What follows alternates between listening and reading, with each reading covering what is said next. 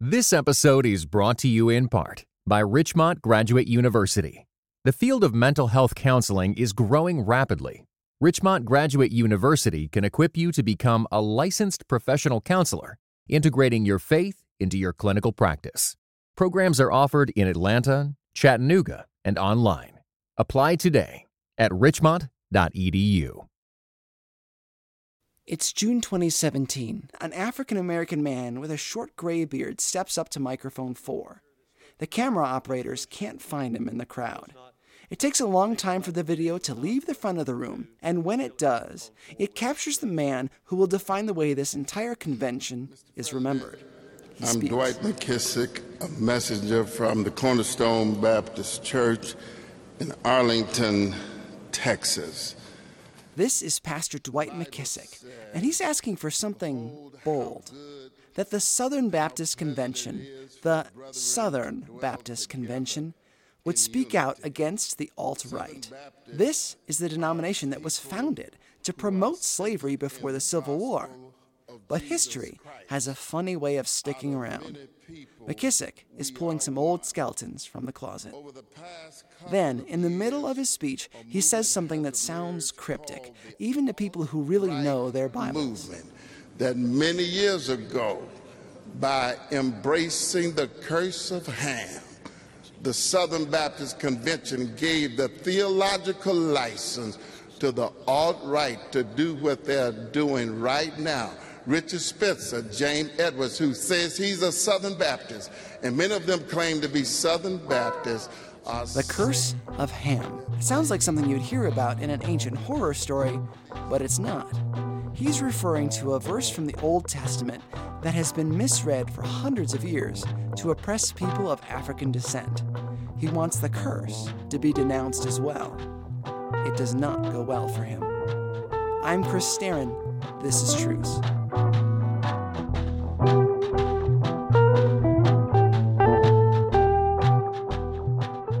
Understand McKissick's proclamation, you first have to know about the Curse of Ham. It doesn't make any sense at first glance, not until you understand its cultural significance. This episode is brought to you in part by Thomas Nelson, publisher of Nine Lives and Counting A Bounty Hunter's Journey to Faith, Hope, and Redemption, written by Dwayne Dog the Bounty Hunter Chapman.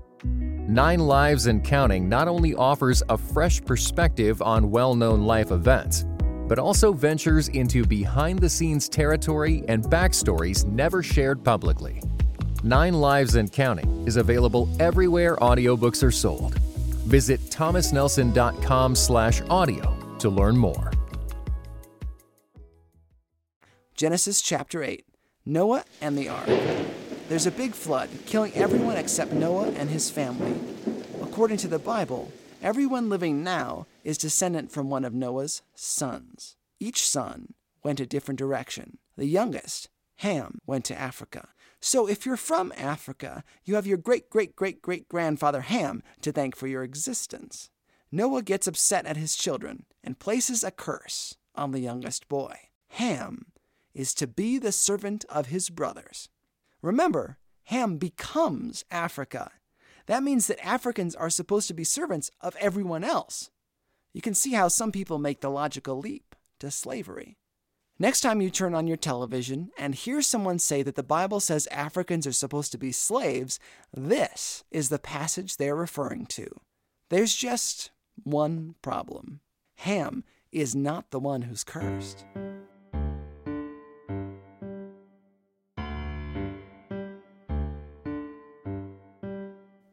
Here's what the passage actually says When Noah awoke from his wine, he knew what his youngest son, that's Ham, had done to him. So he said, Cursed be Canaan, a servant of servants he shall be to his brothers.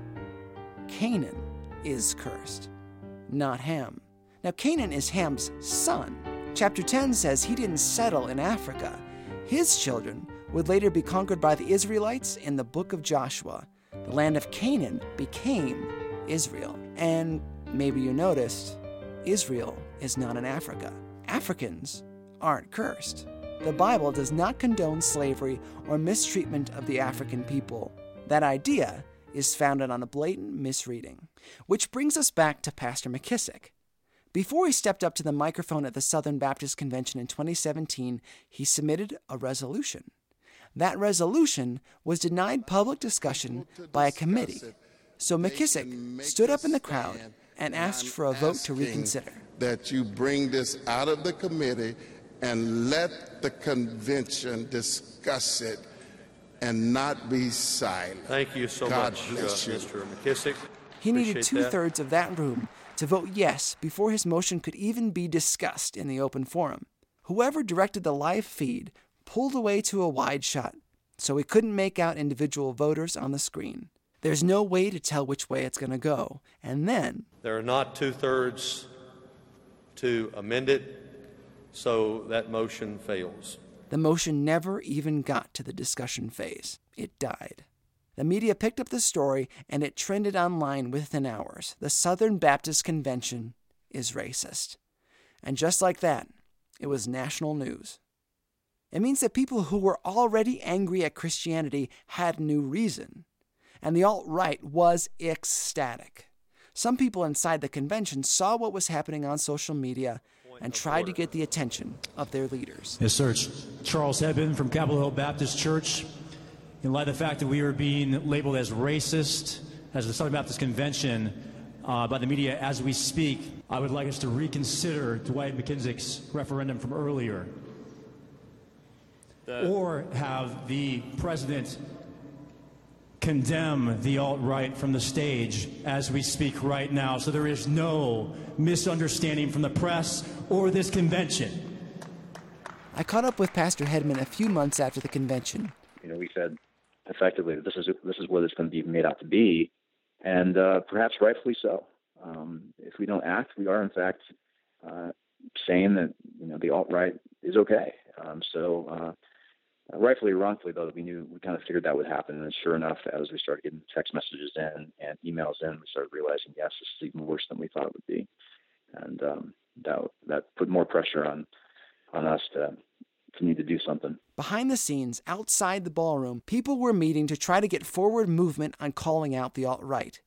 But these things take time. you know, if the resolution doesn't come to the floor, it can't be voted on.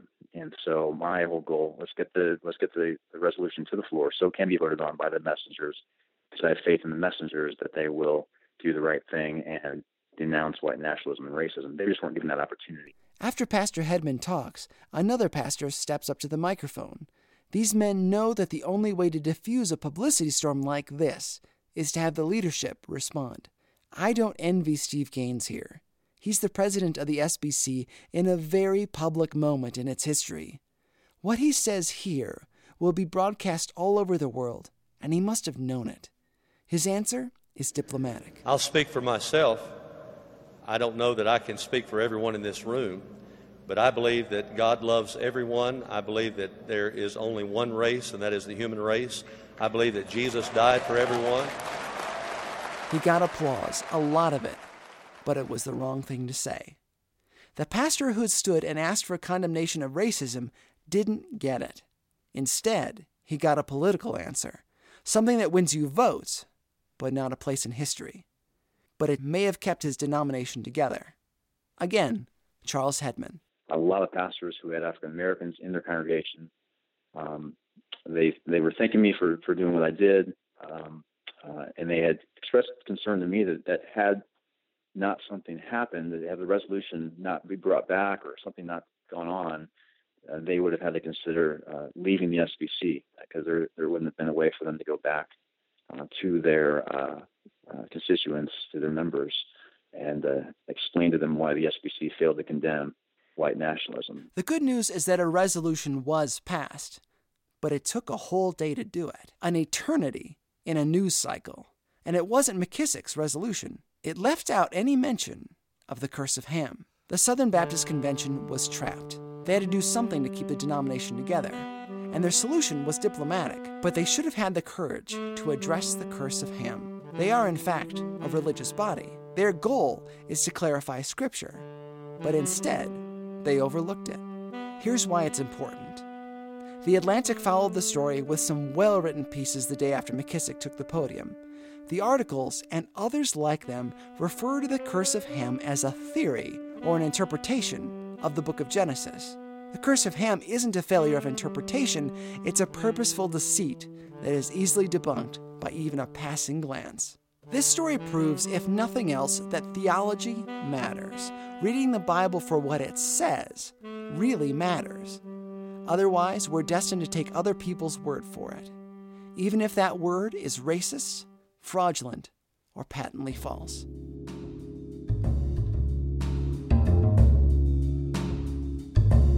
Special thanks to everyone I interviewed and to the Southern Baptist Convention for the use of their audio of the conference, for which they hold the copyright. For more information on all things truce, please go to trucepodcast.com. There you can also support this show, find other episodes, and learn more about my novels and films. I'm Chris Staron. This is Truce.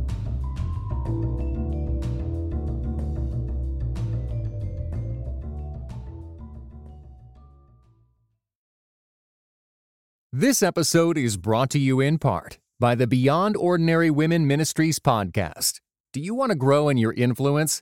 Bow's episodes feature tips for leaders of any kind, from mentoring one woman to leading a ministry. Browse Bow's podcast at beyondordinarywomen.org.